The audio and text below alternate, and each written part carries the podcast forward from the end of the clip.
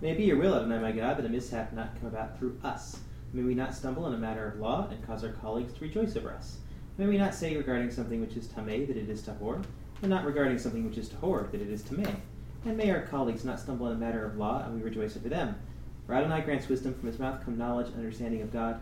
Unveil our eyes that we may perceive wonders from your Torah. Amen. Thank you for reading for me. Yeah, absolutely. You're getting a little tired of that. Yeah, you don't have to. Class is getting later. Well, um, this is going to end up being. I planned this to be the last class on Matthew. I was really going to do five weeks, but um, you guys are marathon runners, and we managed to get through chapters five and six in one week. So We listened with diligence. We Right. did, and we're going to play the Rocky theme in the background while you're talking.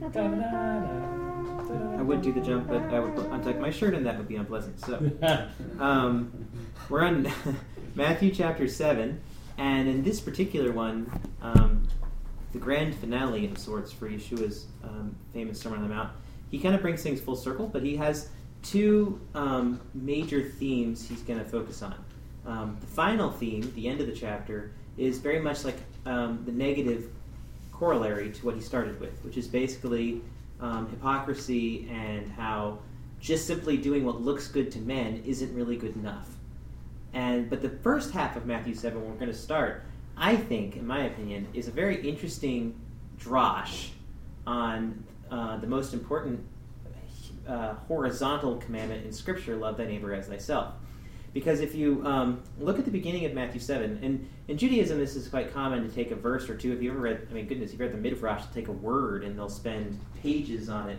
Um, it's common to take a very short passage and then expound upon it uh, extensively. This has been done in the visible representation of the church as well. Yes. And no one wants to call a spade a spade or tell somebody that they're in sin. Because we're not supposed to judge. Oh, right, yes, that's yeah, the beginning of Matthew, judge not lest you be judged. But I think that the best way to get, sorry? Well, it's funny the way you said that because it's exactly what they say. But Right. what it actually says is, don't judge if you don't want to be judged. If you don't have a problem being judged, judge away. That's right. Right, exactly. And we're going to get into that in a second. Um, but what my theory is is that basically Yeshua's entire first half of this chapter is is a drash on Leviticus chapter 19, verses 15 through 18. So we're going to start with that passage. I'm going to go ahead and read that for us out of my Chumash, and then we're going to delve into Matthew because I think it's really cool to see how like basically Yeshua's what 15, 18 verses, something like that, um, parallels these four verses really, really closely. So um, again, Leviticus 19, uh, verses 15 through 18. You shall not commit a perversion of justice, you shall not favor the poor, and you shall not honor the great. With righteousness shall you judge your fellow. You shall not be a gossip monger among your people. You shall not stand aside while your fellow's blood is shed. I am Adonai. You shall not hate your brother in your heart. You shall reprove your fellow, and do not bear a sin because of him. You shall not take revenge, and you shall not bear a grudge against the members of your people. You shall love your fellow as yourself. I am Adonai. So what we have here in verses 15 through 18 is two uh, primary themes. One of which is judgment, passing judgment on, on people, and the second theme is loving your neighbor and kind of some um, affiliates of that. Not hating him in your heart, not speaking gossip against him, not taking revenge, so on. Well, in Matthew chapter 7, basically we get um, uh, some similar things. We start off in the same way this passage starts off in um, Leviticus, starts off with judging. And Yeshua spends a a good amount of time discussing what righteous judgment looks like, because that's exactly what Leviticus has said: "You shall judge righteously." And so he, uh, it also mentions another phrase there that says, "You shall reprove your fellow and do not bear a sin because of him." Um, and that's a very interesting concept because, of course, um, Yeshua is going to de- delve into uh, what good judgment is and what it isn't, and then he's going to transition from that into love your neighbor as yourself, which is very similar to what Leviticus is doing here. Um, and regarding the judgment thing, the sages have an interesting take on judgment. As you pointed out, it's not judge not, period. It's judge only if, basically. This is a better way of translating that We're, we're judged this way. judge this way. So um, in the in your in my chumash here, I've got some commentary um, regarding the passage. It says, uh, "Do not bear a sin because of him," as far as the way that you reprove your fellow. And it just notes that um, from Rashi and Sifra that you will uh, essentially, if you do it the wrong way, if you if you correct someone incorrectly, you're sinning. So it's like instead of saying like, well, maybe you, you lost the chance to change their mind or whatever. What he's what they basically are arguing is that based on this passage in the Torah, you have an obligation to even when you judge, and that is also a mitzvah, to do it the right way. And um, similarly, uh, Rabbi Simcha Zissel of Kelm Ah, Hmm. Simcha Zizzle. Ah. yeah. He says that you, the Talmud teaches that one should reprove over and over. Um, and the Chumash goes on to say, often it is unwise to tell someone bluntly how utterly wrong his actions have been. This will only embarrass and antagonize him. It will boomerang. It is wiser to break up the criticism into a hundred small parts, going gradually, a step at a time, to draw him closer to your point of view in a palatable way. The idea being that one of the most important rules, as we talked about uh, a couple weeks ago, is not to embarrass your fellow, even when correcting them which I think is probably one of the biggest dangers in in public correction because it's very easy to embarrass someone horribly in that situation. And so basically the, the sages are saying and Yeshua is getting at that when you're going to correct somebody, it needs to be done in the right manner. Um, the sages focus more on kind of your attitude as far as not embarrassing them and maybe trying to make it easier to follow. Yeshua is going to focus a little bit more on more like kind of who you should correct hmm. and who you maybe shouldn't waste your time with, and then also delve into a little bit about how what you should be doing to yourself before you make a correction. Yes, sir. Well, in the first in the first five verses, it's it's how you do it as well, and the and the Right. and, the, and its purpose is revealed in how you do it. If its purpose is to bring about repentance or change, obviously it's going to be done in a way that you Positive. want to occur, you want to achieve that outcome. Whereas if it's just you know you totally blew it, you know Throw the guy under the obviously all you're caring about is saying your opinion. It's it's just pure and simple criticism. Right, that's the difference, and that's a really good point because as we go into this passage, um, you'll notice the difference between in Matthew chapter seven. He starts off with "Judge not, do not judge, that you will not be judged." Is one translation. Um, For in the way that you judge, you'll be judged. But then later he follows up by saying, um, "Take the log out of your own eye, and then you will see clearly. Take the speck out of your brother's eye." And notice the difference in language there. The beginning of it is it's judge. You almost see this big gavel and you know someone in a big black robe. And then the first, the, the second, the example of how you're supposed to do it almost sounds more like surgery. You're going to go for this one little thing, being very delicate, very careful to make sure you get that removed. And I think that's the difference. And that's what you're saying is that um, Yeshua's point, and this is something that Judaism also seems to be arguing as well, is that you don't correct someone for the sake of correcting them. You correct them for the sake of changing their behavior. And they realize that, unfortunately, as the way we are wired as human beings, most people are not going to change their behavior if you just come out and say, hey, you're wrong. If you don't do it in a way with the right attitude and your own personal behavior uh, lined correctly, people will not listen to you, and then therefore you lose the point of the criticism, of the correction. Yes, sir. I'm reading the um, Garden of Education by Rabbi Shalom Arush right now, and in it, um, he suggests that anytime a parent or anyone in any kind, it's it's geared towards parents, but also anyone in any kind of teaching role. Mm. And one of the main points that he makes is that you shouldn't be telling anyone to do anything unless you're exhibiting that same kind of behavior.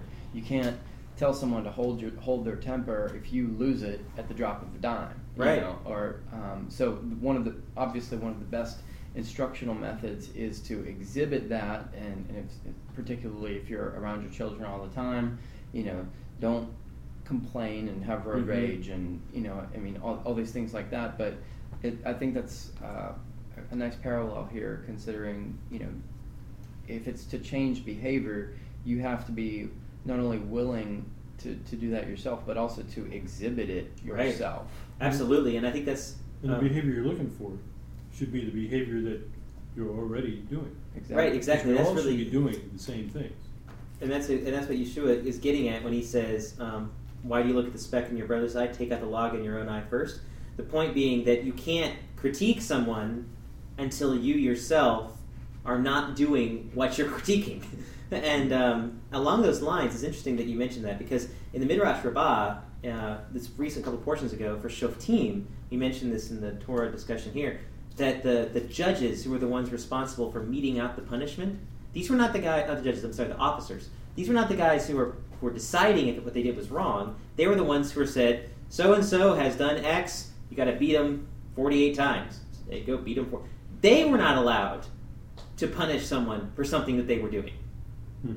In other words, even the person who's meting out the justice who has no opinion on the matter, they're not even, they don't have to say anything.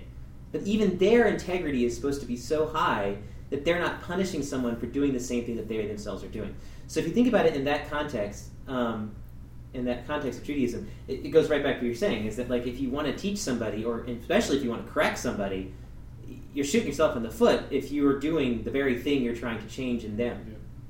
Along those lines, interestingly enough, in that beginning of that passage in chapter 7, Yeshua drops the um, penultimate uh, concept of justice in Judaism when he says, In the way that you judge, you will be judged, and by your standard of measure will be measured to you. Judaism is famous for measure for measure. What you do is done back to you. And throughout the Torah, you have oh, example after example after example of they did this and this happened to them.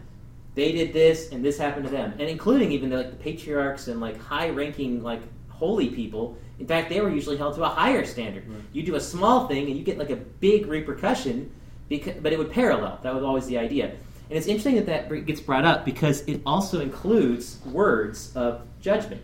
In uh, in the Midrash Rabbah in Parashat Korach, um, they have some commentary about Moshe, and Moshe, of course, is he's challenging um, Korach and his followers, and he, he kind of he's debating or discussing with them a little bit, and then finally he just says, "You take too much upon yourself," um, which is Rab Lakem, and uh, what's amazing about that phrase, that Hebrew word, the phrase that he uses, is that it's used back to him again in Deuteronomy chapter 3. In Deuteronomy chapter 3, Moshe comes before Hashem and again asks to be let into the Holy Land and to the land of Israel, and God says, Enough for you. It's the same Hebrew phrase, Rav Lachem.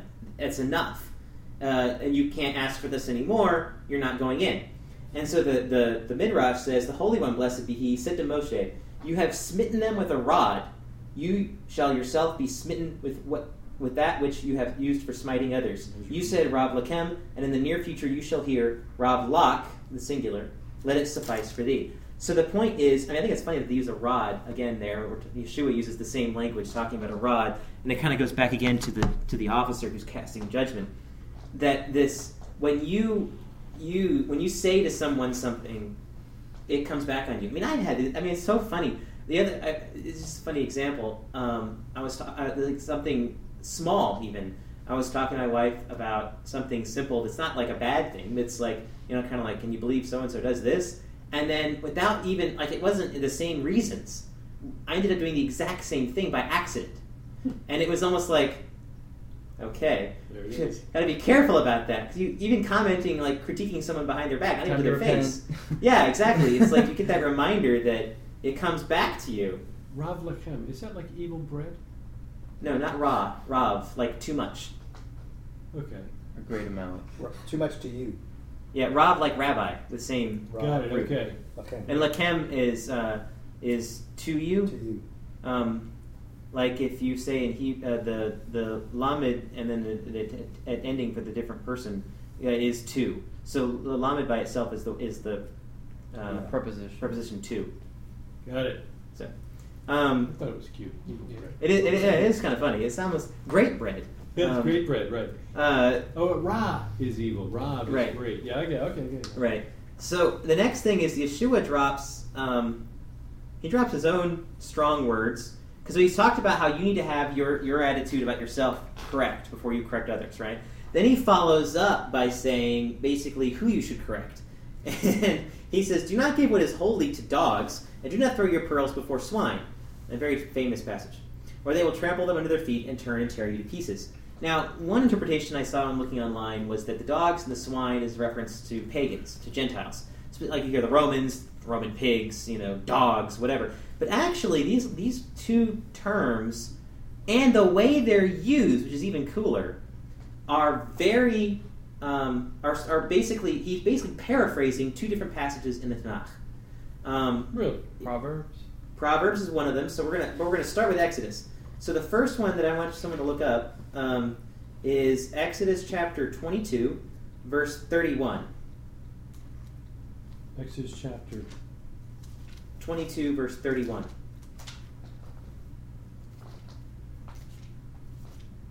Oh, it's the last verse. You got it? Got it. You shall be holy men to me, therefore you shall not eat any flesh torn to pieces in the field. You shall throw it to the dogs. Throw it to the dog. So see how it's almost like an inverse? In, the, in Yeshua's words, he says, don't give what's holy to the dogs. In the Torah, it says, you're holy, so you can't eat this, but you can give it to the dogs. So it's almost kind of like this uh, little yin yang kind of flip on it um, that Yeshua does, And almost like a dark phrase. with the pig phrase. Well, the pig phrase is very similar. yeah, Um, but it's also the idea that, like, um, that a, that a pig can't even understand the value of the pearl. right. So if you, so it's so it's wasted. right. So it's just to to try and explain it to, or to even give it to someone who's not even who doesn't Pretty smart. not even have the the capacity to appreciate, let alone to absorb it. Right, and if you if someone looks up Proverbs eleven twenty two, that's the passage we're I bet. Brock's got that one. Yeah, I got it. Go ahead. Like a gold ring in the snout of a pig is a beautiful woman who lacks good sense. So again, it's, it's sort of parallel. Again, he's talking about jewelry and pigs, and the point of both of these of, of that particular passage is to argue that the um, is essentially like you're saying that the the swine. It's like a it's it's almost tragic. It's like here's a great woman, and she doesn't have discernment. She doesn't have wisdom. She doesn't have um, uh, understanding. And so, in, in, in Yeshua is taking this approach here by saying, don't give something valuable to someone, as you're saying, who will not be able to appreciate it. And Proverbs twenty six eleven, we don't have to look that one up, but it also mentions dogs again, the parallel link to um, a fool. So you get that idea that pigs and dogs are basically terms for wicked people, is essentially what it boils down to. And um, we're going to delve in a little bit deeper in a second as to um, how Proverbs actually, uh, along the same lines as Yeshua, tells you don't talk to these people. You're up. Yeah, and I, I think Yeshua's last part even references like how it's not just like you're wasting something, but it's like also dangerous. Right. You know, because fools they. I think he's he's pointing out like you, you can't really underestimate somebody that's a little bit out of their mind or that Mhm. is wicked and has very very low morals because Especially they, these days, they'll kill you. They'll kill you exactly, and I think I think th- this is quite the the warning from that perspective too, because Proverbs does have a couple quotes that tend more towards the dangerous side as well, like not really engaging with the fool. The the one about like you know sending a fool out to do your bidding is like throwing arrows of death and all that. it's it's it's really a dangerous thing as well. Indeed. Yes, sir. Well, I was just wondering about the connection between don't give what is holy to dogs, throw your pearls before swine, to the judge not judge so that you'll not be judged. It, it almost seems like it's all part of the same thought. Right. So so instead of standing in the street corner and going, You're sinning, you're sinning, you're casting pearls before swine. Right, and I think, and um, I, I agree, and I think actually to that effect, I think what Yeshua is getting at with his point is a couple uh, ideas from Proverbs. So someone would read chapter nine, verses seven through eight, and someone else can get Proverbs chapter fifteen, verse twelve. And while they're looking those up, uh, Greg Upham says uh, to see Exodus Rabbah 25 9 uh, in the Mishnah, Sotah 117, Bavli Rosh Hashanah 16b, and Bavli Sanhedrin 90a, all of them all say what Yeshua says, and in some cases, verbatim. What was the 15 what? Bavli? What was the Bavli? It was uh, Bavli Sanhedrin 90a. Fifteen, twelve. which, as I think we mentioned last week, implies that they got it from him. Right. Yeah, he was the. Um, Rather than the other way around. What was the Sotah one? Uh, Sotah 117. He is the uh, chronologically And Rosh Hashanah predecessor, at least of the, the written Talmud. Exactly, yeah. Sorry, what was it? Rosh Hashanah? Rosh Hashanah was the first 16b and one? Proverbs. Sanhedrin Sanhedrin. 90. Nine, seven through eight. 98B? 90. I've got the 15. I got that one. Sanhedrin 98. Sanhedrin 98. If you want to read chapter 9 of Proverbs 7 through 8, and then I'll give John over here. He who corrects a scoffer only gets insulted. Reproving a wicked man becomes his blemish. If you reprove a scoffer, he will hate you. If you reprove a wise man, he will love you. So you see that, like, Yeshua, remember the first half of the passage, and based off of the commentary from Leviticus chapter 19, seems to be the idea that the correction needs to be done in means that will actually achieve, attain results. Well, Proverbs is making it very clear here um, that if you correct a scoffer, uh, you rebuke a, few, a fool, you will not achieve results. In fact, instead, they'll just get mad at you. Go ahead and read the 15, verse 12. What was that one? 9, uh, 7 through 8. A scoffer does not like being reproved. He will not go to the wise. So the um, What was that? Fifteen. 15, verse 12. So again, the idea being that um, when Yeshua says, "Don't cast your pearls before swine," he seems to actually be encouraging people not to correct someone who's not going to take it well. And that's not to say that maybe that there aren't unique exceptions to this rule. Obviously, we see throughout the prophets, Jeremiah. I mean, Isaiah is sent to people who won't listen to him. Right. But those seem to be somewhat unique. I mean, ironically enough, it's I think it's ironic, very ironic, that modern Christian evangelism draws most of their examples from the prophets, because if you go to the New Testament, the model of preaching at people who don't want to hear you is non-existent. Right. Yeshua sends out his disciples and says, "And if they won't receive you, dust the dust off your feet and keep going." Keep moving on. Paul repeatedly, with with maybe a couple exceptions, but very rarely does he ever continue a, a, a sermon when people start really arguing with him. He'll talk to people who are hostile, but usually as soon as they start cutting him off and they're done with listening to him, he moves on. His most famous sermon on Mars Hill, he actually doesn't get to finish. He gets to the end, he mentions resurrection from the dead, they start making fun of him, and he quits. So the point being is that um, Paul, along with the disciples of Yeshua, seem to understand this concept that if you're preaching at somebody or teaching somebody or correcting somebody, especially who is, especially the scoffer was the one that was used the most. That's really it does no one any good, and in fact, especially if you're in a group setting, it can be very dangerous because the scoffer is the type of person who just makes fun of stuff, just throws it back in your face, spits on it, basically. Lovely people to be around. Really, and um, and and and is it's it's malignant. It's scoffer. The, the scoffer is listed um, in Psalm chapter one as one of like the the really bad dudes. Right. You know, you don't want to be in that category. Um, so it's a type of person Let who alone doesn't. in their company. Right, right, exactly. Yes, sir. Um, well, Proverbs is just, I think most of Proverbs is about how not to associate with fools. But, um, And don't be a sluggard. yeah, don't, lazy bones? Anyway, but um, going back to something I think Rick said about, in the previous section about how you have to have the right attitude when you go to correct somebody or when you go to judge somebody, it's in the inverse of that. Sometimes, you know, we shouldn't take this as, as license to not try to correct somebody with the correct attitude right. Because, for example, and um, Jonah did not want to go and correct the Ninevites because he didn't think he thought they were wicked. Hopeless case. A hopeless case, but but you know God wanted to do it, and He did it, and they you know they listened to Him. So, you know, I, I definitely agree with what you're saying, but we shouldn't take this as license. to Just make a unilateral like Oh, right. we don't need Absolutely. Well, I mean, well, a classic example is parents and their children. If you're a parent, and you're about to be, at least literally in the flesh, Yeah. uh, it's there now, but you can't really correct them too much at this point.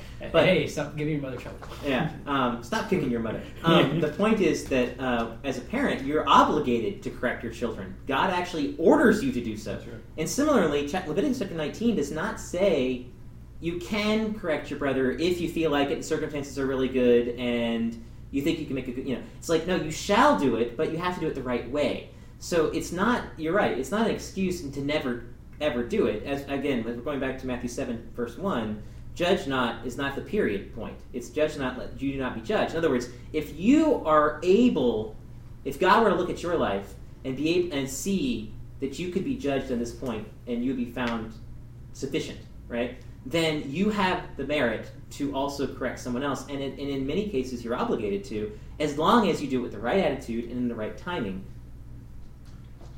I see verse six uh, in, in another, I agree with what you said, a hundred percent. Uh, But I also see, I don't wanna say an obligation, but a recognition that we ought to know who the dogs are and the pigs. And I, I, I get the obligation, and we have that obligation. But at the same time, we should have a recognition that it's a waste of time. You can't Right. do verse 6 about the dogs and the pigs unless you can discern which ones are the dogs, which ones are the pigs, Agreed. and, and therefore react appropriately. And we're going to get into that a little bit towards the end of this chapter. He talks a lot about how you recognize those types of people. But then at the same time, I think a lot of it, I, I feel like to me, I, I, I think you're right. Um, sometimes that recognition is, is um, in the moment. Um, and I think that's what Paul ran into a lot of times. He would be teaching somebody, and they start throwing it back in his face, and he would go, ah, light bulb moment. Now I know. Now I know who I you are. suspected, but now I know. And I think that that's really the case sometimes for us too. As we talked about um, back in Matthew chapter 5 about let your light so shine, if you live a godly life, especially if you live a Torah observant life, which has weird strings hanging off your pants and you've got odd holidays and you don't do things on Saturdays and the whole rest of the world is, and you can't eat certain things, people are going to ask you questions. the dogs and the pigs. Right. People are going to ask right. We don't eat those um, you, you get you're going to get opportunity to share and when you've earned that right to share that also opens the door to opportunities for correction You and so i think that like um, i mean it, it, as, as i'm sure all of you have found those there are times when you have that relationship with somebody or you have that con- that that um, circumstance situation where it's totally appropriate to tell someone you really shouldn't do that. But at the same time um, thinking about like it, you're gonna you don't need to go looking for opportunities is basically the, the point i'm trying to get at.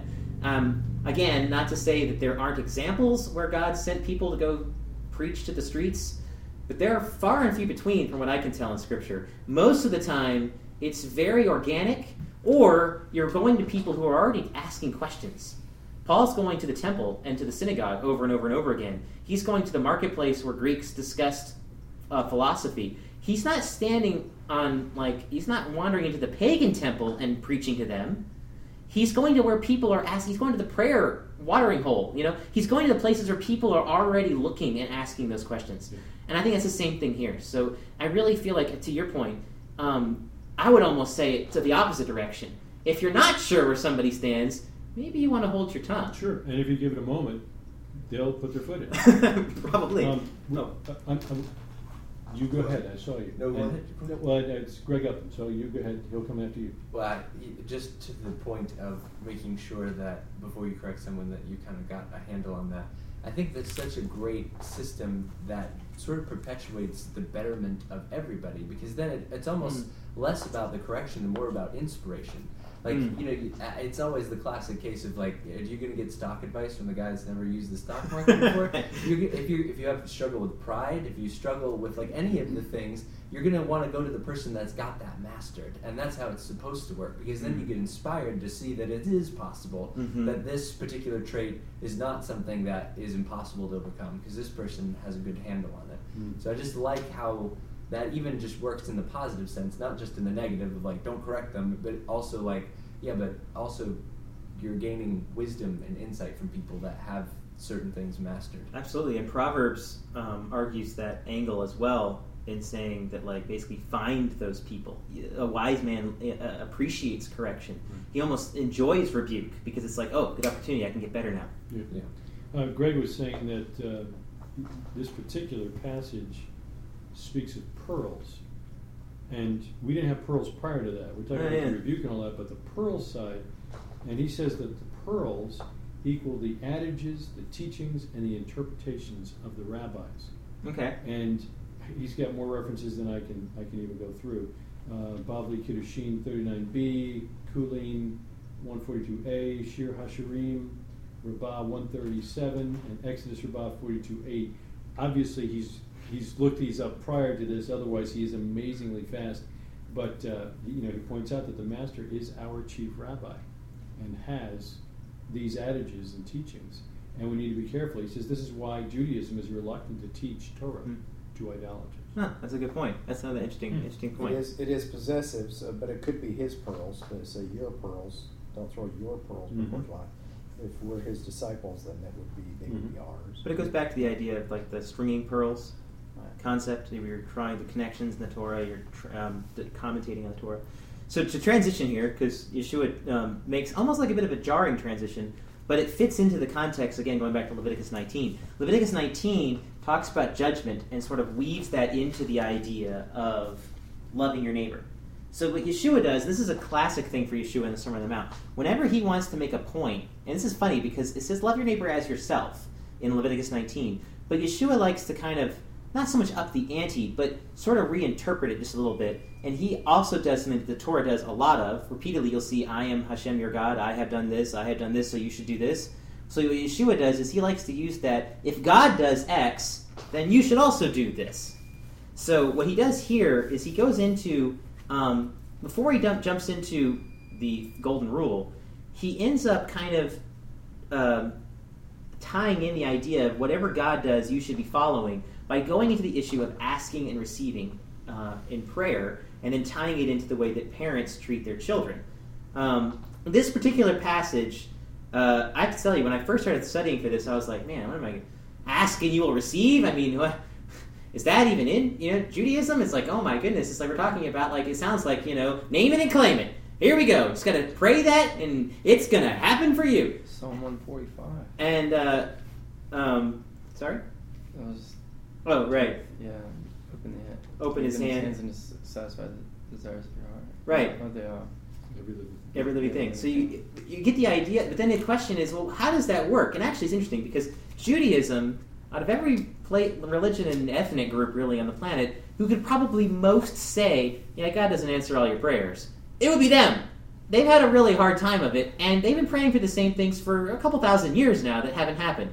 But they don't see it as God not answering. They see A, that God only answers in what's best for them, so it may not be that what they're asking for is a good thing. But B, more importantly, and this is an interesting concept that lies in, ties in very closely with Yeshua, they see that the prayer is not a one off.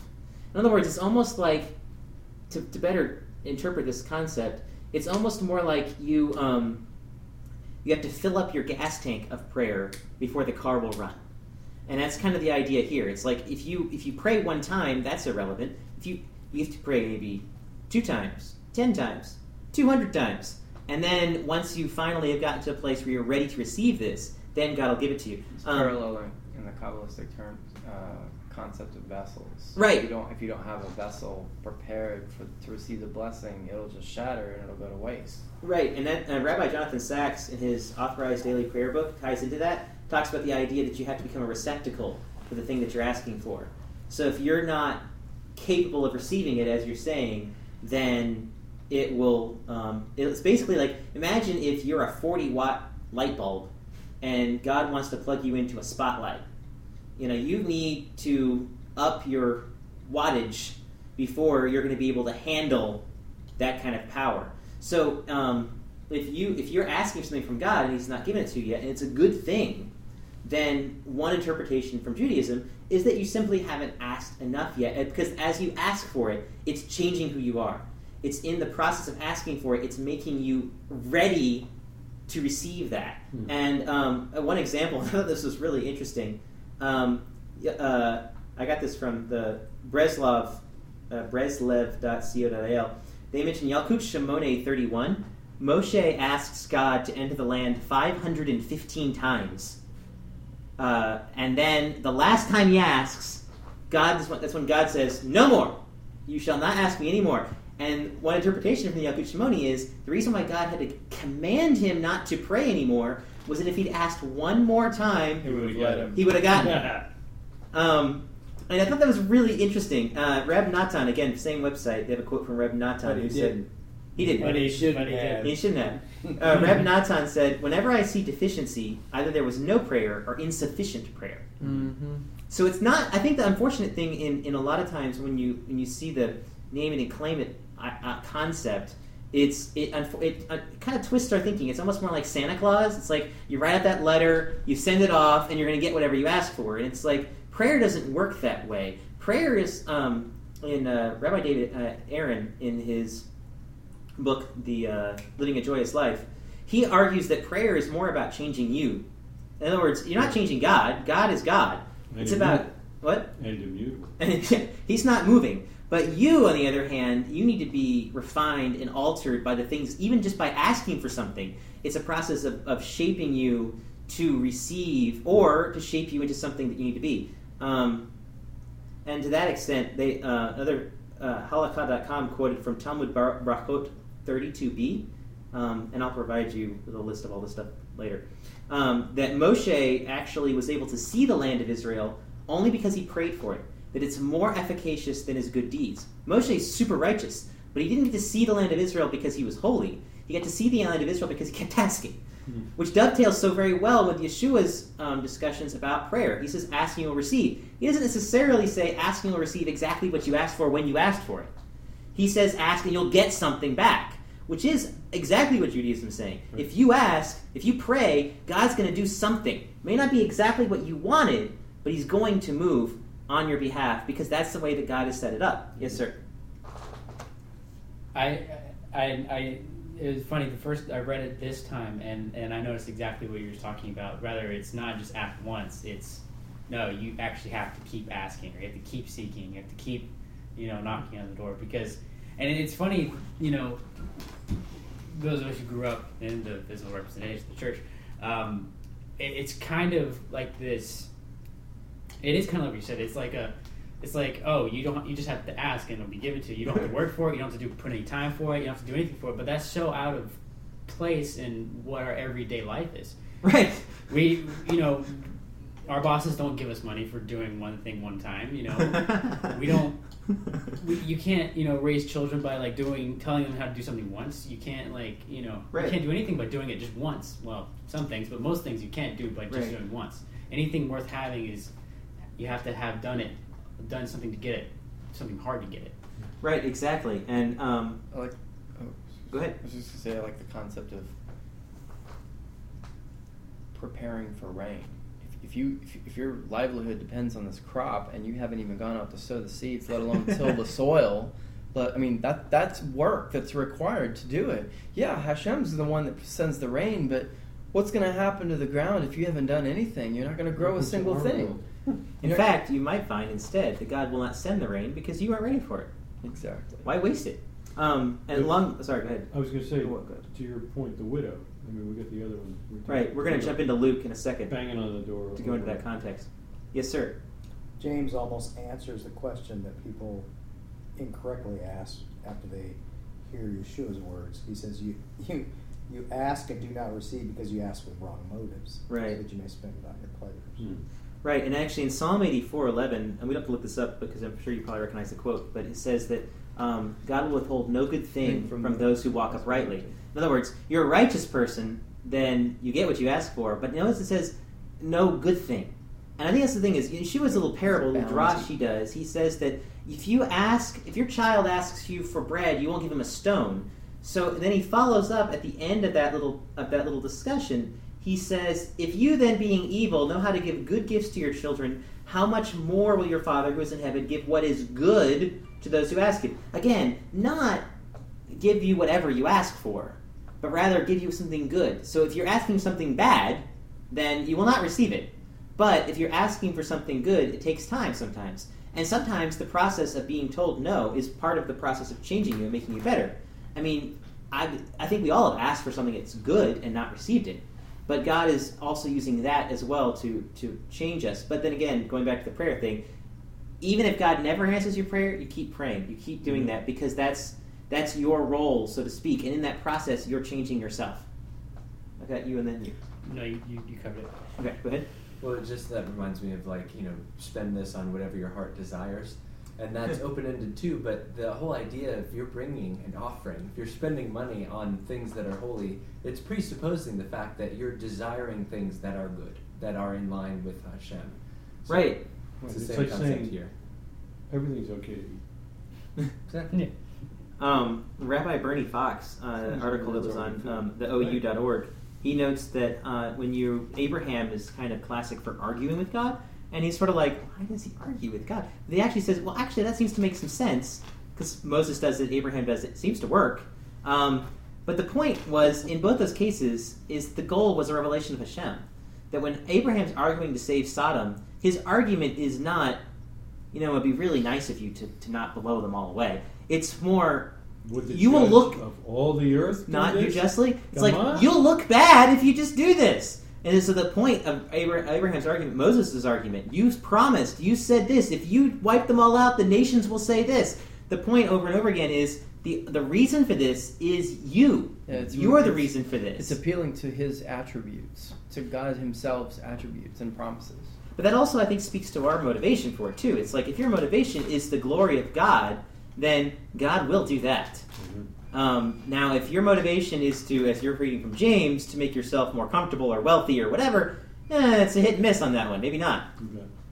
Uh, Greg writes that uh, with regard to asking and seeking, uh, Megillah 12b says, uh, Rav Yitzhak said, If a man tells you, I have sought hard in Torah, but have not found, don't believe him. But if he says, I have sought hard and have found, we may believe him. May.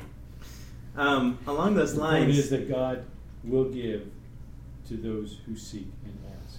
right? Isaiah 55 says, Seek the Lord while he may be found. Well, he may be found. And Deuteronomy says, "You will seek and you will find." If someone could read Luke 11 verses 5 through 13, this is the parallel passage to the Sermon on the Mount, and Yeshua uses very similar language, Okay. and he has an interesting conclusion. Sorry, who is it? 5 through 17? Through through 13. All the reds. Okay, yeah. Then he said to them, Suppose one of you has a friend and goes to him at midnight and says to him, Friend, lend me three loaves, for a friend of mine has come to me from a journey and I have nothing to set before him. And from inside he answers and says, Do not bother me, the door has already been shut and my children are in bed and I are in bed. I cannot get up and give you anything. I tell you, even though he even though he will not get up and give him anything because he is a friend, his friend, yet because of his persistence, he will get up and give him as much as he needs. So I say to you, and it will be given. So I say to you, ask and it will be given to you. Seek and you shall find. Uh, you will find. Knock and it will be open to you. For everyone who asks receives. He who seeks finds, and to him who knocks it will be opened.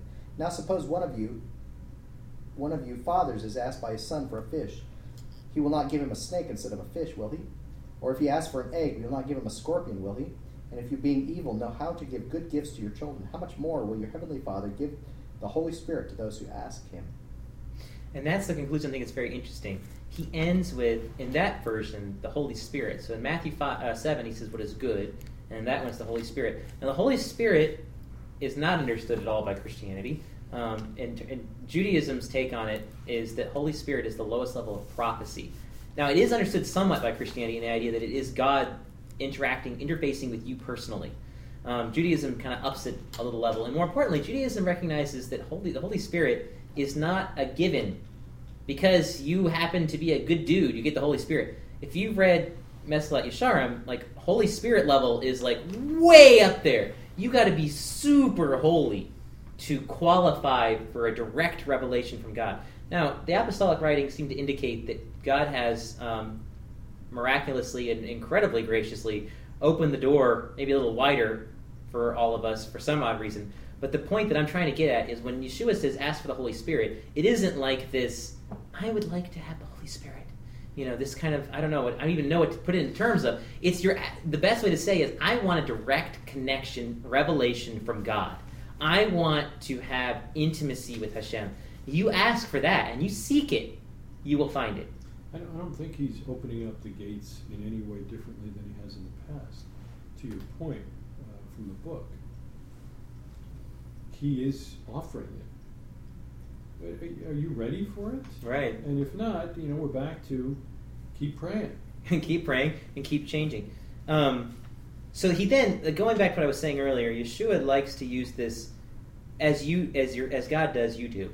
So in verse eleven of Matthew seven, he says talks about you being evil, not to give good gifts to your children. How much more will your Father in heaven give gifts to them?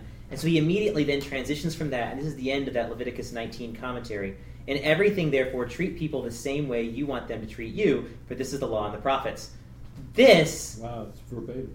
is exactly what Hillel says. The guy, the, the I think he's I think he's a pagan, isn't he? Looking for conversion. He mm-hmm. comes to Hillel, he comes to Shammai and says, "How to summarize the whole Torah while standing on one foot?" Hits him with the builder's cubit. And he hits him because it's like that can't be done. So then he comes to Hillel, and Hillel uh, says, love your neighbor as yourself. Oh, actually, he specifically says, "Do not do unto others what you would not have them do unto you." Yeshua just you know flips it around. I'll be honest with you, I like the positive way better than the negative anyway. And he says, "Treat people the same way you want them to treat you." And then he says, summarizes, this is the law and the prophets. So he takes almost verbatim what Hillel says and the concept Hillel is trying to portray and repeats it himself. Um, which is really intriguing because, of course, um, this um, it reminds me again back earlier when he does the, the dogs and the holiness and the pearls and the, and the, and the pigs, how he kind of flipped it, almost like a turn of phrase on this concept in Scripture. He's sort of doing the same thing here with Hillel's comments. Hillel would have just recently passed away, so his this would almost be like a you know a little little toss back. Remember that guy? It's like oh I'm, yeah I remember that phrase. Ooh, do unto others, you have them do unto you. That's cool. I hadn't thought of it that way. You know, kind of playing a riff off of it, so to speak. If I'm not mistaken, he died in the year that Yeshua was born. No, it was it was, it was later. I think he's a little bit after that, but it all depends on when you put Yeshua too. There's also a, a neat uh, Josh that I read in um, the Tehillim Treasury that ArtScroll puts out in regards to Psalm 1. Um, in it, they take the, among the first verses about do not, I mean, uh, blessed is the man who walketh not and sitteth not, etc. It doesn't say you're cursed if you do this or um, you're, you're cursed if you don't do this and things like that. And he goes on to explain that it's actually really important. King David is giving us a clue, some insights into how we should phrase um, and speak in the positive. Mm-hmm. and um, and especially when um, talking about behavior. In this mm-hmm. case, mm-hmm. rebuking and, mm-hmm. and um, teaching. So um, I think that's a really neat parallel from Psalm one. Yeah, I think that's a good point. Yeah, just, just literally down to the the word order and the and the positive versus negative, you know, way that it's phrased is an insight into the way that we should uh, hmm. make our or use our verbiage as well. Right, and I think the commentary I've, I've heard too from the sages regarding Yeshua, uh, God's comments about the animals you can eat and don't eat, that oftentimes God will list um, like a positive trait, like the ones that mammals, you know, you've got this but doesn't have this, it doesn't chew its cud, it does chew its cud but it doesn't. He lists the positive first before he goes into the negative. Mm. Yes, sir. Uh, Greg points out that uh, Matthew seven eleven is a classic Kal Vachomer argument. Mm-hmm. Right. If you light God heavy, there we go. Um, Yeshua then tra- uh, transitions here. He's kind of been. De- playing around the, the, the, fringe of this a little bit, but he kind of really is going to basically take a, a, different path here on going back. We talked about the beginning. So the, the bookends to Matthew chapter 5, again, was if you think you can just look good, if not enough.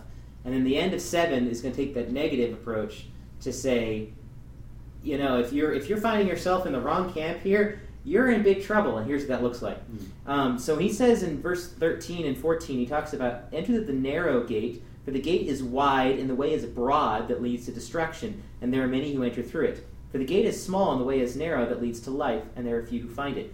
And of course, um, first off, there is no tiny little miniature gate that camels had to crawl on their knees through in, in Jerusalem that doesn't exist. Um, but more importantly, uh, this idea of of going with the, the, the few find it, that almost sounds like a problem, right? I mean, Judaism's famous for focusing on the majority. So why is Yeshua like narrowing the scope here? You'd almost think like all Israel will be saved, right? So it's like, you know, we're all good. And but Yeshua is actually taking a tack that sounds very much like Isaiah. Um, when God tells Isaiah to go and preach to the people in Isaiah chapter six, he talks about the idea of a remnant. He talks about the idea of there being a small piece of what there is today is what's going to flourish and, be, and, re, and basically replant. Uh, throughout the prophets, you get that idea of there being just a, you know, Elijah. I only, I'm the only one. And God says, no, there's a few thousand more. But it's still a small group.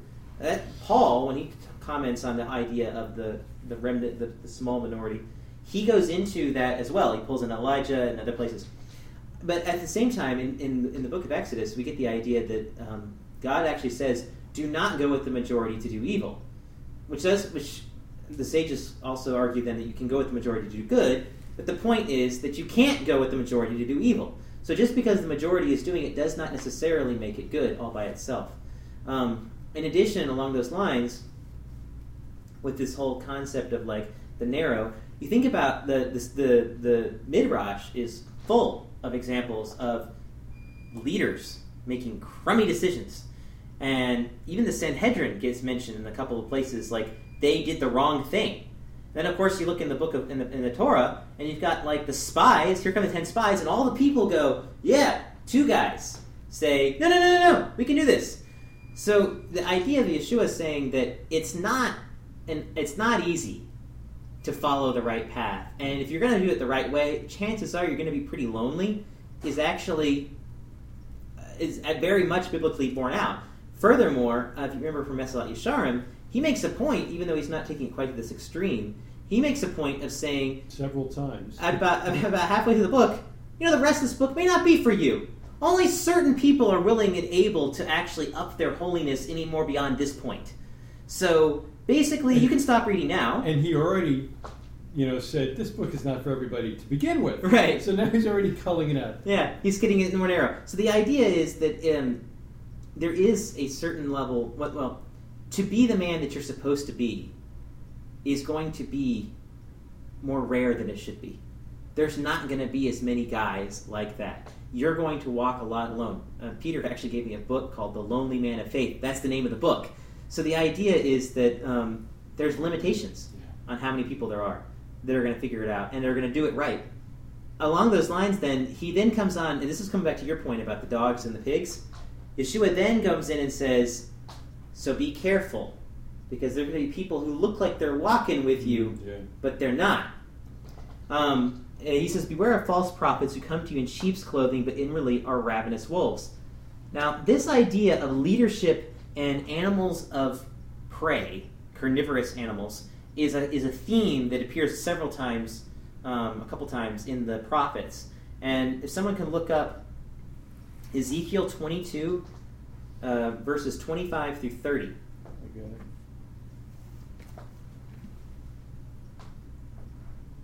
Twenty-five. 25 to 30.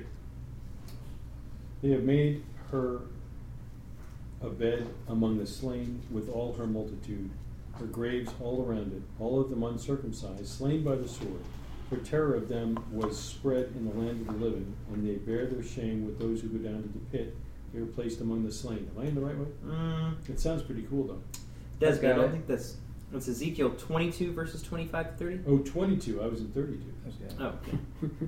I was going to say, man. That's the judgment for what was Johnny's going to read. stuff. There is a conspiracy of her prophets in her midst, like a roaring lion that tears its prey. They have devoured souls, they have taken away Jerusalem's treasure and worth, they have increased her widows in her midst. Her priests robbed my Torah and desecrated my sanctities. They did not distinguish between holy and profane, and they did not make known the difference between contaminated and purified. They hid their eyes from my Shabbats, and I became profaned among them. Her officers within her were like wolves who tear prey, to shed blood, to destroy souls, for the sake of unjust gain. And her prophets smeared plaster for them, for they see worthless visions and they see divine falsehood for them. They say, Thus said Adonai Elohim, when Adonai did not speak. The people of the land have perpetra- uh, perpetrated oppression and robbed loot. They have wronged the poor and the needy and oppressed the stranger without justice. From among them I sought a man who could build a fence and stand in the breach before me for the sake of the land, so that it might not be destroyed. But I did not find anyone. So that whole idea, he he lists, he lists the officers, he lists the princes, he lists the priests. Um, so Yeshua's point is basically kind of getting at just because somebody puts themselves out as a teacher or a prophet, that, it, that's no, it's not enough that they have that reputation or that personality. Interestingly enough, he specifically talks about false prophets. We know from Deuteronomy chapter thirteen that there's a there's a specific like list there. The guy comes and says, "Let's go follow other gods." The answer is no. If the guy comes and says, "God said this," and it doesn't happen, the answer is no.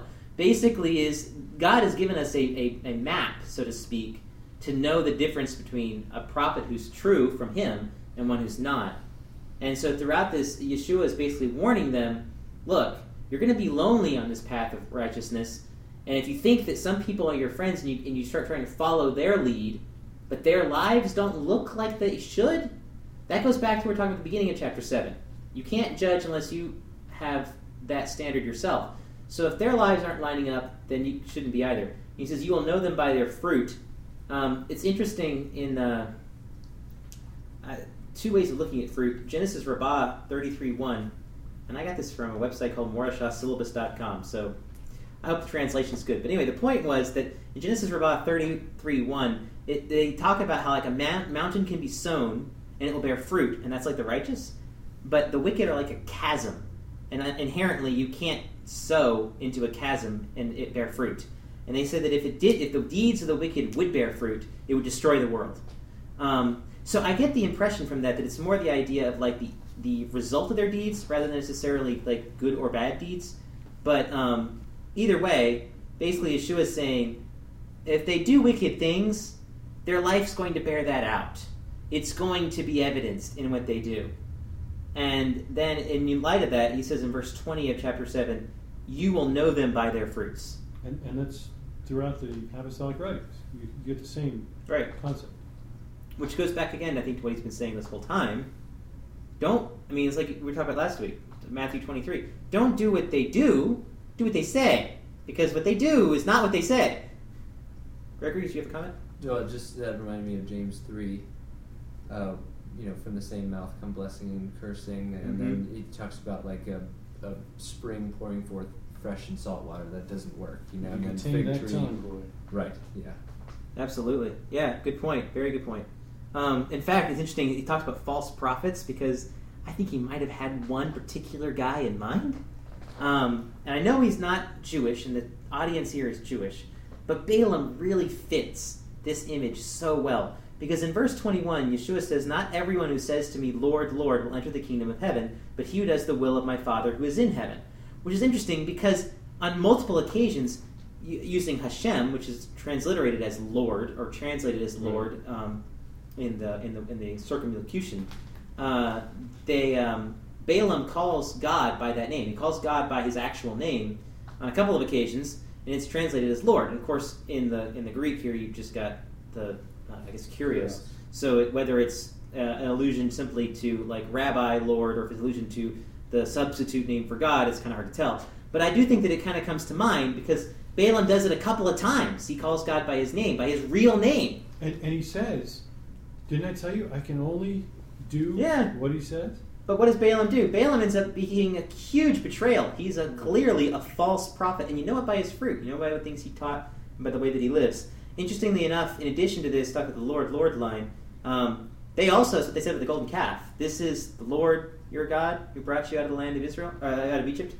Um, so when Yeshua comes out and says, and guess goes back again to Balaam. I think this is so good. Many will say to me on that day, Lord, Lord, did we not prophesy in your name? Your name cast out demons. Your name perform many miracles. And then I will declare to them, I never knew you. Depart from me, you who practice lawlessness. And that is the point of that whole concept. He doesn't. He's basically he's got these people coming to him going, "We did all these big things in your name." And Balaam could say the same thing. Balaam is one of the biggest prophecies of the Messiah.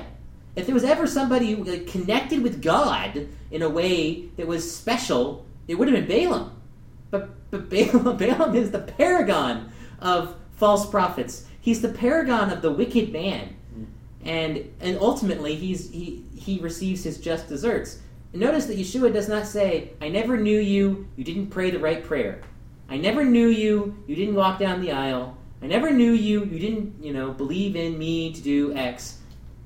It says, I never knew you, depart from me, you who practice lawlessness. In other words, regardless of what you say, regardless of all the little frilly things that you do, what you claim you believe, totally irrelevant. If your life doesn't back it up, it doesn't matter at all.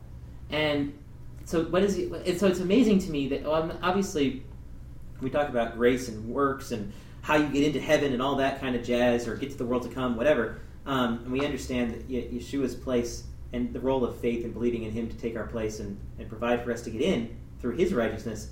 At the same time, it's always borne out by our righteousness. And if it's not borne out by our righteousness, then that completely obliterates the your faith. It, you you can't have faith and not be righteous. It doesn't work. Yes, sir. I, just to clarify, I think Balaam wasn't necessarily a false prophet, just a wicked prophet. Well, true. That's true. pretty much everything he said did You're come right. to pass, and we And- have it in our siddurs. And he did hear directly from Yeah. Hashem. So, right. Yeah, you're right. But just a wicked one. Right. Yes. Yeah. uh, yeah, yeah, good point. But yes, no. Just seeing him as the uh, example of kind of what she was saying here, somebody who looks Right, good exactly. but is dangerous.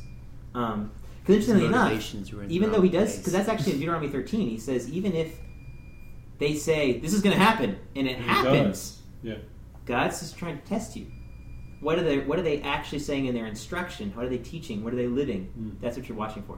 Yes, sir. Uh, Greg Upham says that in uh, Bavli Moed Katan, I never knew you is a traditional expression used when a rabbi severs a relationship with a disciple as a form of temporary discipline. Ooh, cool.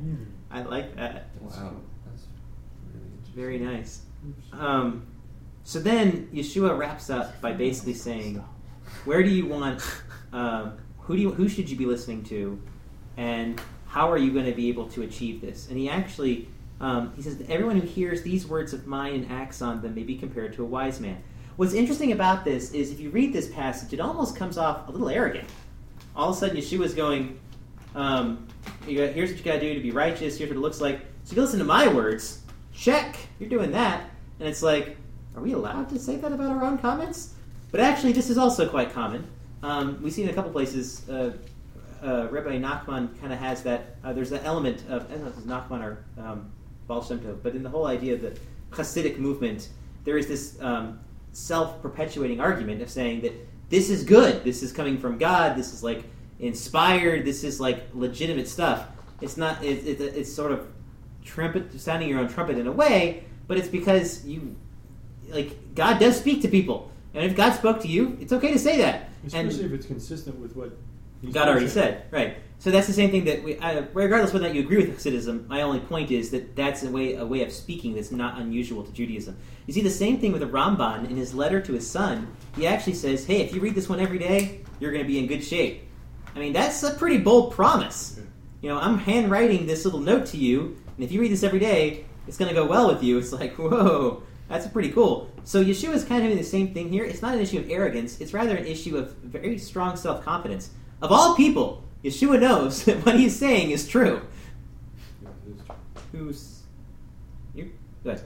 Um, just real quick, going back to that last verse in uh, 23 there, uh, I never knew you depart from me, you workers of lawlessness. Um, I've always seen that last paragraph, 21 through 23, as, as a description of the folks that I know in the visible representation of the church. That is what they do. Mm. They, you know, it, they call him Lord, and they prophesy, they cast out demons. I mean, these, these, these are the people. Um, but the one thing that we would look at them and say that they are decidedly missing is the balance that comes from keeping the Torah. So they are anomia. They are Lawless. with no law. Mm. Um, that's Scary? Interest, it's what's scary, and you know the man of lawlessness that he talks about, Right. Paul talks about in Thessalonians. But of all the examples you gave, uh, I never knew you depart from me. You who didn't pray enough, or whatever. all these examples you gave. The one that I would have expected prior to keeping the Torah is, I never knew you depart from me. You who have no faith. Right. That I mean, to me, "O ye of little faith," fill in the blank, Right. right?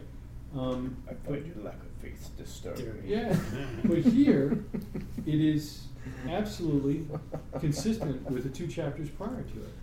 This is what the Torah says, but you're not doing it. Right.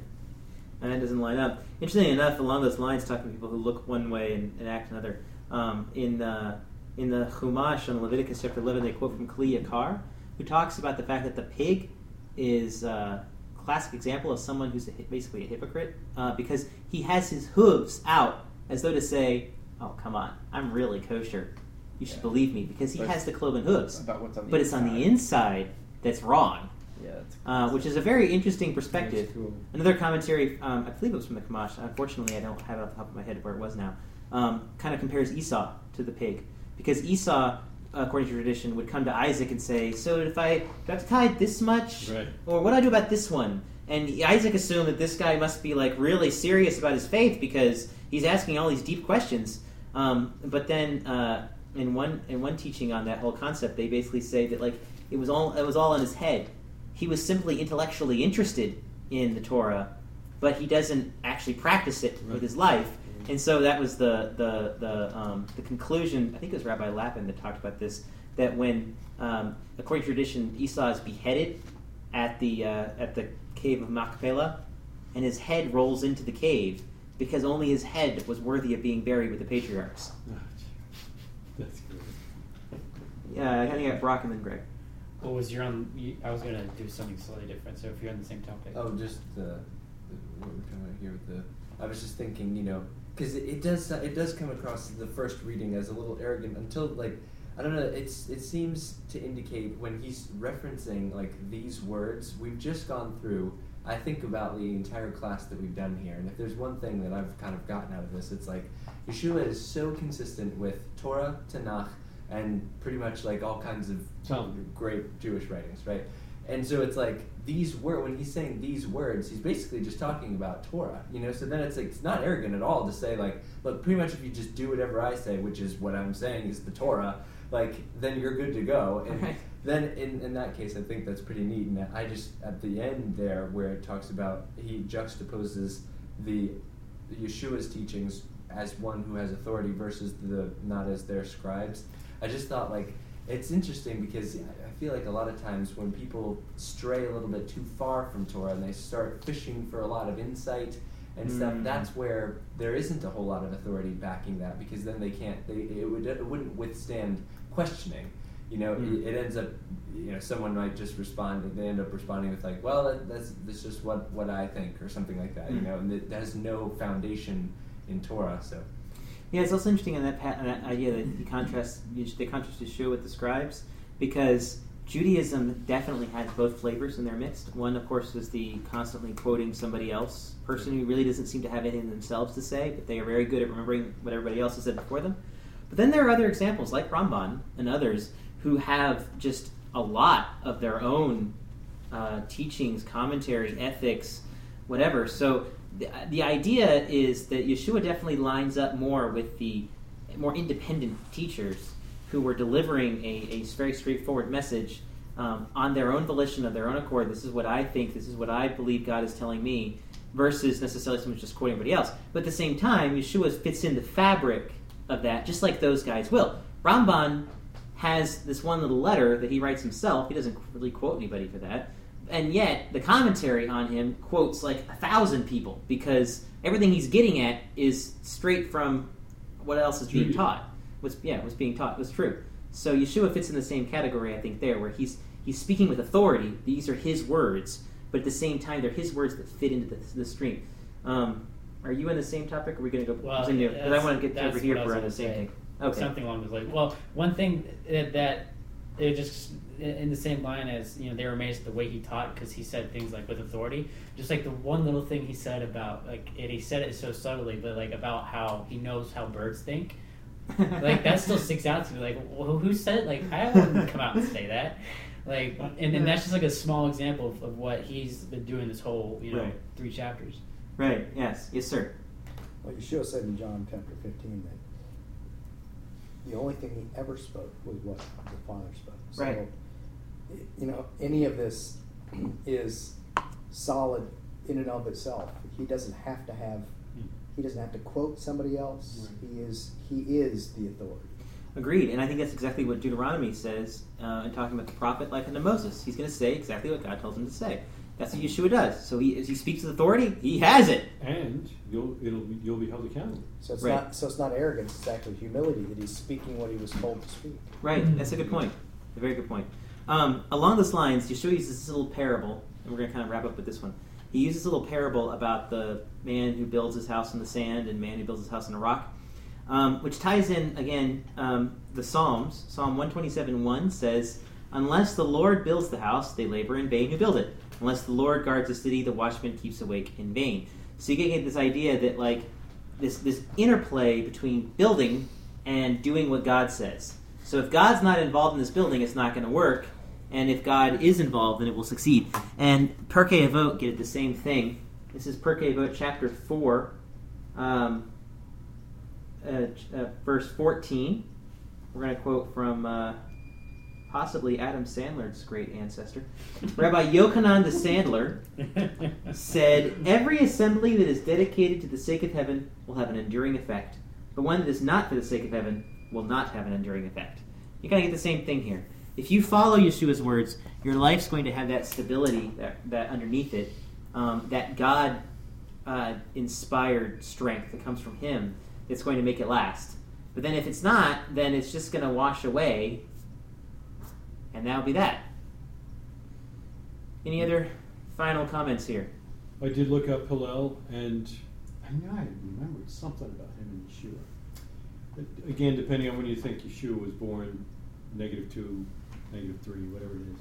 Um, Hillel died in 10, which Hmm. means that probably right around the time he was bar mitzvah, or was sitting in the temple asking the questions, Right, right. Ask- is, ask- is when Hillel left. Ask Greg Upham. I think he read a biography of Hillel And you get that, recently. and you see that Yeshua, as he's stepping into, as we talked about in our very first class, he's stepping into the context of the Zugot, which Right, are just coming to an end. Yeah, and he is while he is the authority and he speaks from himself he speaks from hashem really um, he nonetheless is stepping into that running stream of judaism. He's stepping into the tanakh and the teachings of the zugot and those who came before him as well as laying the groundwork for those who come afterwards. So like I said I hope that throughout this you've, you guys have gotten a good chance to really delve in deeply with me to look at not only how yeshua um, has really inspiring things to say. I mean, I have to tell you, the last few weeks, as I look at myself, going, ooh, I got to work on that too. That's not good. Oh my goodness. And I've read this I don't know how many times.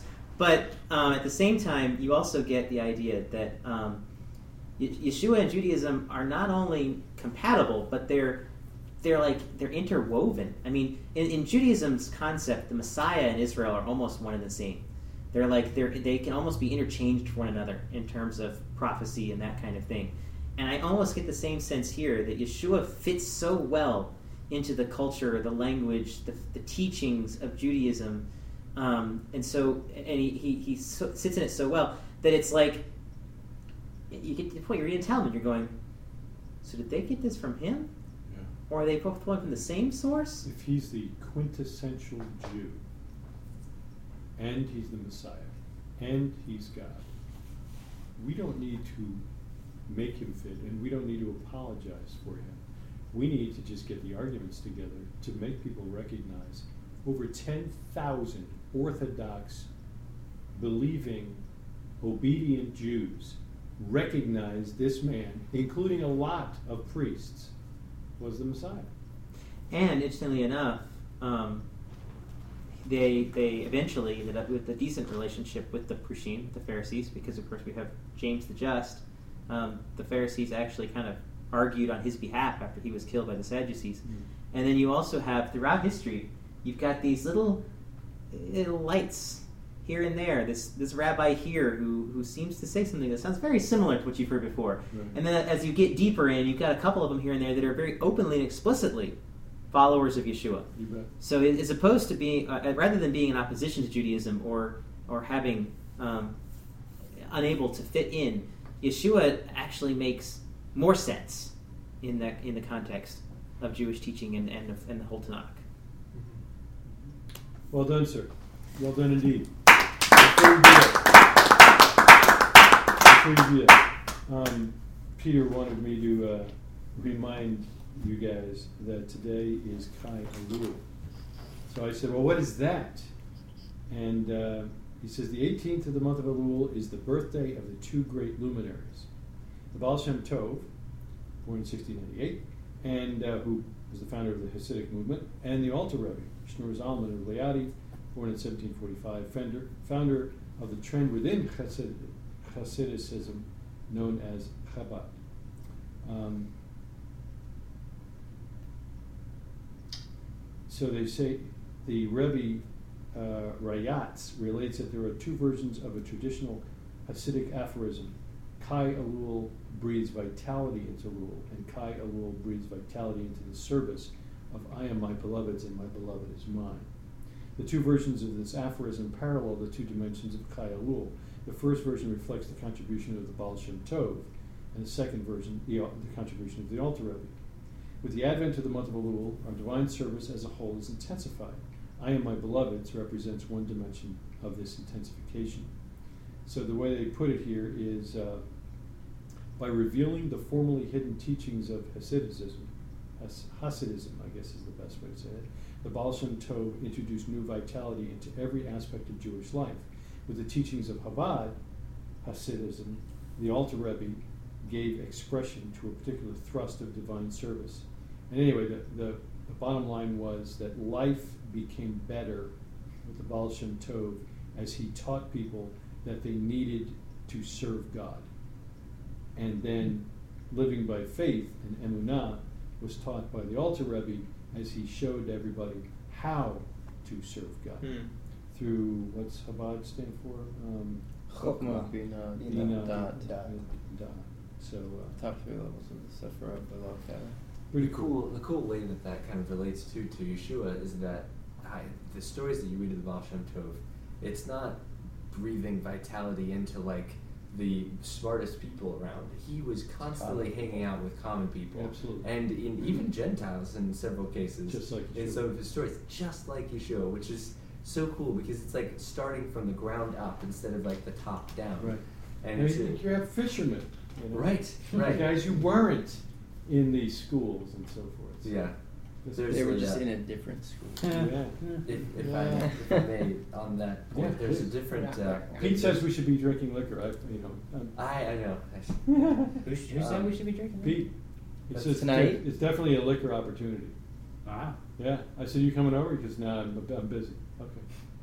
Yeah, there. Uh, Thought you another the liquor. We do have another wine. relationship I know, I'm ready. to the um, the Song of Songs quote is Yeah. uh, the, the, the, another relation to that and Elul is that um, num- number one the acronym is spells out Elul, the um, the acronym of that particular phrase. I am a beloved, my beloved is mine. But then uh, there's an interesting quote here that uh, that later on that verse ends with um, he who pastures among the Shoshanim, which is apparently a 13 petaled flower, which Rose. is typically translated as rose, but the um, Shneur, Shneur Zalm, or yeah, Shneur Zalman had a Hasidic discourse for this particular time period and said that that is a representation of the 13 attributes of mercy, Ah. which are intensified and easily attainable during the month During of Elul as we prepare for the, the days of awe, you know, Yeah. and, and all Yeah. of the big high holy days. So I thought that was kind of a, it was an interesting point because he relates their this particular time in the year as being a time for two different things. There's a discussion in the Talmud that goes back and forth whether or not like the keeping of a mitzvah or the holiness that comes from keeping a mitzvah is better, kind of. And so, anyway, they go back and forth, but um, the whole idea is like this time. It's not only that our sins are forgiven, meaning the opportunities that we missed to do a mitzvah or when we did something that was bad, it's not only that those are forgiven, but there's also this lack of holiness that we've missed out on when we've sinned that is also filled by the 13 attributes of mercy. So this is Ah, a very, cool. Hmm. very cool time. So you get a double dose. Yeah. Very cool. Very cool. Well, I think we should uh, concentrate on that tomorrow. And have a glass of wine tonight. I like that. I think you did a great job.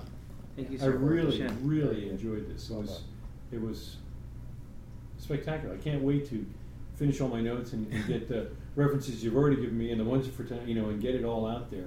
I'm going to post it all for everybody because it's just for those folks who are, are listening online. I, you know, I've gotten great, great feedback. Although they said that the uh, microphone was too low, but I turned it up tonight, so we'll be good.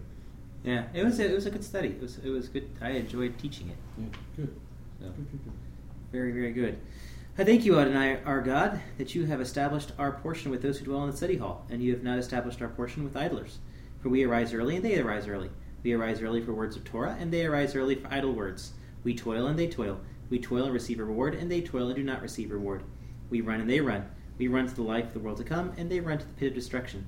As is written, And you, O God, you will lower them into the well of destruction. Men of bloodshed and deceit shall not live out half their days, but as for me, I will trust in you. Amen. Super good. Thank you you, catch God. up? Thank you very very much. Very nice to see you. Good to see you too. I must depart. Thank you. You Thank must very much. depart?